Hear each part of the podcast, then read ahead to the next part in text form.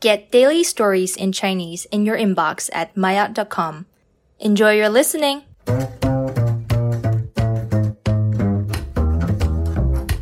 Maayot 初级，你们公司发生什么了吗？